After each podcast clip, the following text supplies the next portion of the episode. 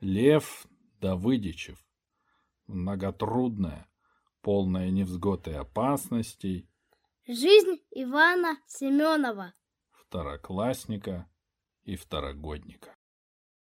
Глава седьмая, в которой бабушка снова пытается быть одним из главных действующих лиц. А Иван Семенов совершает несколько выдающихся поступков. Иван делает важное открытие. Вызывать скорую помощь не пришлось. Дали бабушке валерьянки, уложили в постель. Сказала бабушка. Никому я, значит, не нужна. Пустое я, значит, место. Или вроде старой сковородки. Выбрасывайте. Тут все стали ее утешать, уговаривать, успокаивать, а она твердит свое. «Надоела я вам, мешаю я всем, только и думаете, как бы от меня избавиться».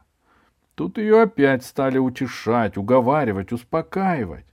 Бабушка лежала с закрытыми глазами и тихонько постановала. — Я в школу, — сказал Иван. — но она даже не посмотрела на него. Утро было серое и дождливое. Иван весело прыгал через лужи. Правда, редкую лужу ему удавалось перепрыгнуть. Чаще обеими ногами он попадал в воду и хохотал от удовольствия. Устал прыгать, пошел по тротуару. Кошку на окошке увидел, отвернулся. Собака мимо бежала, не обратил на нее внимания. Вывески не читал. В зеркале около парикмахерской состроил себе всего одну рожицу. В школу торопился Иван. Еще как торопился. А почему? Да потому что никого сегодня не боялся. Ребят не боялся. Анны Антоновны не боялся. Даже Аделаиды не боялся. Да почему? Да потому что уроки-то он выучил — Пожалуйста, проверяйте сколько угодно. Вопросы задавайте, спрашивайте. Идет Иван, подпрыгивает. До чего, оказывается, приятно в школу шагать, когда уроки приготовлены. Неудача. Когда Иван подходил к школе, настроение у него немного испортилось. Он вспомнил, что предстоит разговор с Аделаидой. Да ничего, сказал он, выкрутимся. И опять ему стало весело. Доброе утро! Услышал он за спиной голос Аделаиды. Иван обернулся, гордо кивнул и сказал небрежным тоном. Между прочим, у меня уроки сделаны. Да ну, сам! Своими собственными руками и своей собственной головой, вежливо ответил Иван. Даже стишок выучил почти весь. Теперь никто не скажет, что я УО. Посмотрим, кто тебя знает. Может, ты сегодня опять примешься за старое? Наверное, нет. Со вздохом негромко проговорил Иван. Но ведь трудно. Конечно, трудно. А ты как думал? Это по телевизору чужие слова легко говорить. И за лунатика себя выдавать легко. Драться легко. И по лужам топать легко. Я не топал, я перепрыгивал. А учиться трудно, закончила Аделаида. Тебе-то хорошо, мрачно подумал Иван, когда она ушла. Ты с детства привыкла уроки делать, а я... Войдя в класс, он не закричал, как обычно, не запрыгал, а сел на свое место, сидел и помалкивал. — Как жизнь? — спросил Колька. — Нормально, — ответил Иван. «Устал только всю ночь уроки делал. Не выспался. Всю ночь!» — поразился Колька. «За час можно сделать». Звонок. «Сейчас вы все ахнете», — торжествующе подумал Иван. «Сейчас меня вызовут и...» Но сколько не тянул он руку вверх, Анна Антоновна не замечала. Иван до того обиделся, что руки под парту спрятал. В перемену он не двинулся с места, сидел, опустив свою большую многострадальную голову и грустно размышлял. Вот, пожалуйста, только выучил человеку роти, так на него ноль внимания. А если бы он не выучил, то, будьте уверены, вызвали бы. А зачем уроки учить, если тебя не спрашивают? — Я уроки выучил! — крикнул он. Весь класс окружил Ивана. — Ну и молодец, Аделаида, — сказал Пашка. — Вот это буксир, я понимаю, — воскликнул Колька. — А она-то тут при чем? — с презрением отозвался Иван. — Я сам. — Сам, сам, — передразнил Колька. — Пока она тебя хорошенько не стукнула, ты не собирался уроки учить. Класс вошла Анна Антоновна. Сейчас все закричат, что я уроки выучил, с надеждой подумал Иван, и она меня вызовет. Но ребята молчали. Урок шел своим чередом. Иван чуть руку не вывихнул, до того старательно тянул ее вверх. Никакого впечатления. Нарочно она это, нарочно! Пронеслось у него в голове нарочно, чтобы помучить меня, чтобы поиздеваться надо мной. Взял, да и поднял обе руки. — Семенов, не хулигань, — сказала Анна Антоновна. — Если и почтению не спросят, — решил он, — больше я вам уроки делать не буду. Ни разу в жизни. И спросили его и почтению. После уроков, когда Анна Антоновна ушла, ребята бросились из класса, устроили в дверях такую довешку — что Иван с трудом сдержался, чтобы не принять в ней самое активное участие. Все убежали. Сговорились, — подумал он. Бросили меня одного, чтобы я погиб со скути. В дверях Иван столкнулся с Аделаидой. — Куда? — грозно спросила она. — А домашние задания? Кто учить будет? — Я, — ответил Иван неуверенно. — Домашние задания дома делают. Оттого они и называются домашними. Понятно? Понятно, сквозь зубы сказала Аделаида. Не возражаю, пошли домой. Тем более, что бабушка приглашала меня заходить почаще. Бабушка опять бунтует. «Напрасно ты со мной ссоришься», — сказала Аделаида по дороге. «Ну, никак не могу понять, для чего тебе со мной ссориться? Дружить мне с тобой прикажешь? А что? Может, мне еще зуб золотой вставить прикажешь? Иван хмыкнул. Нетушки, не бывать этому. Дело твое, но я бы на твоем месте со мной подружилась. А я бы на твоем месте, подумал Иван, оставил бы хорошего человека в покое. Шла бы ты домой, сказал он. А я и без тебя уроки сделаю, как вчера. Не верится, что навстречу шел Егорушкин. Приложив руку к козырьку, он сказал «Привет, лунатика!» «А он уроки вчера выучил», — радостно сообщила Аделаида. «Какое важное событие!» — насмешливо проговорил Егорушкин. «А то я у телевизора со стыда чуть не сгорел!» И серьезно добавил. «Желаю новых успехов!» Откозырял и пошел дальше. «Событие, событие!» Пробормотал Иван. А чего смеяться? Забудем этот печальный случай, предложила Аделаида. Главное, что, кажется, ты не УО. Если забыть этот печальный случай, весело согласился Иван. К его удивлению, дверь в квартиру оказалась не запертой. Они вошли и заглянули на кухню. Никого. Заглянули в комнату. Бабушка лежала в постели. Увидев внука, она громко застонала. — Что с тобой? — испуганно спросил Иван. — Все еще болеешь? Врача вызвать? — спросила Аделаида. — Не надо, — еле слышно ответила бабушка. — Врачи тут не помогут. Обидели меня. — Кто? — удивился Иван. — Кто мог тебя обидеть? — Все. — вся наша семья. Никому я, видите ли, не нужна. Вот и сидите без обеда. Узнаете, как без меня-то. Значит, я голодным буду? Голос у Ивана дрогнул. За что? За то, что против бабушки пошел. И она закрыла глаза. Не беспокойте меня. Мне необходим абсолютный покой. Иван с Аделаидой постояли, постояли и ушли на кухню. Сели, помолчали. Да, протянул Иван, дела. А все из-за того, что один раз человек проснулся утром сам, и он рассказал об утренней истории. Есть выход из положения, подумав решительно, заявила Аделаида. Надо приготовить обед. А что будет с бабушкой? С бабушкой будет плохо. Но иначе нельзя. Ее тоже надо воспитывать. Иначе она тебя избалует до безобразия. Оказывается, не так-то просто. Во-первых, сказала Аделаида, тихо. Во-вторых, не хныкать.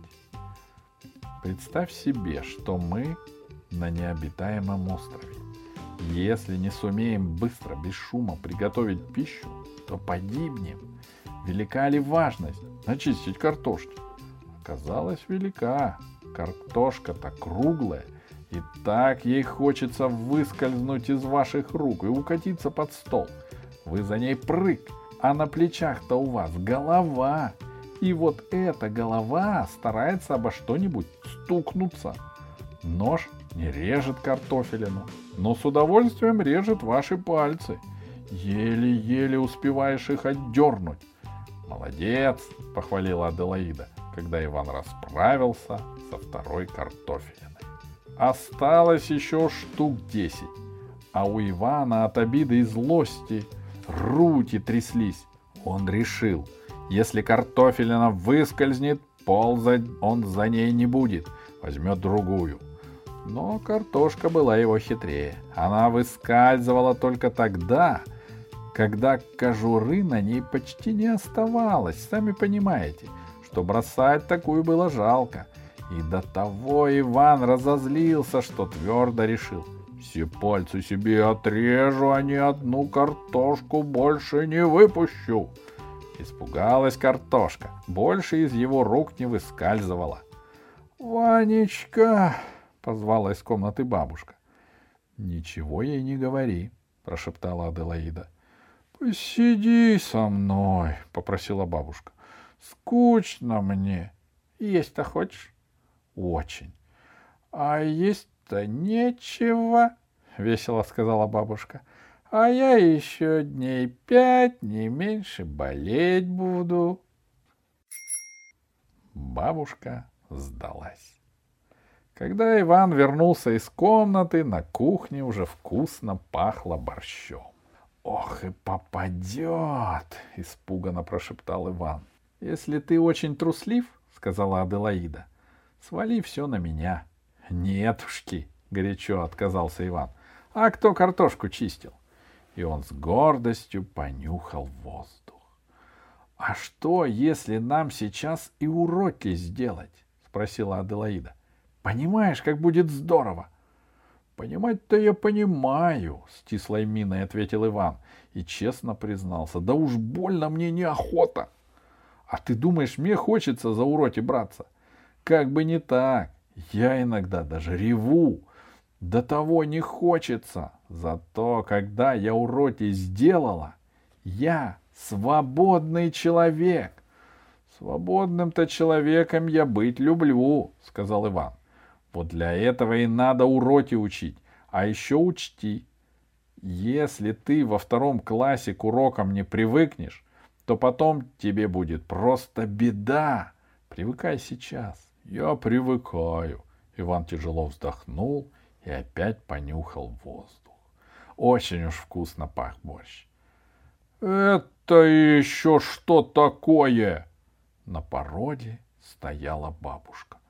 Это еще что за безобразие? Это как называется?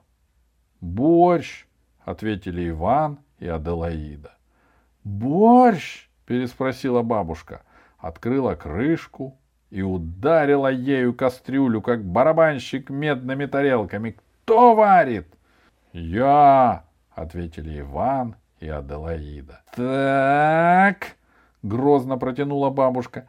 «Понятно. Издеваетесь?» «Наоборот», — сказала Аделаида, — «как раз наоборот. Не о том он беспокоится, чтобы самому поесть, а о том, чтобы вас, больную, накормить». «Да ну!» — удивилась бабушка. «Золотце, ты мое бесценное!» Она хотела обнять внука, но он вырвался и сказал. «Я, между прочим, картошку чистить научился!» Бабушка всплеснула руками, укоризненно покачала головой и проговорила. «Так, так, значит, зря я болела, значит, мне и поболеть нельзя.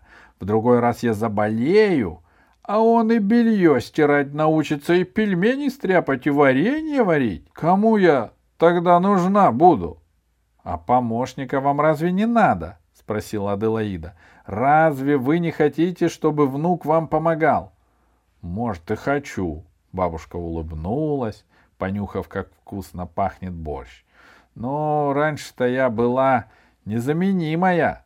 Да мало ли что было раньше. Давайте-ка лучше есть борщ. Проголодалась я тут, пока болела. Иван съел три тарелки. Иван не сдается.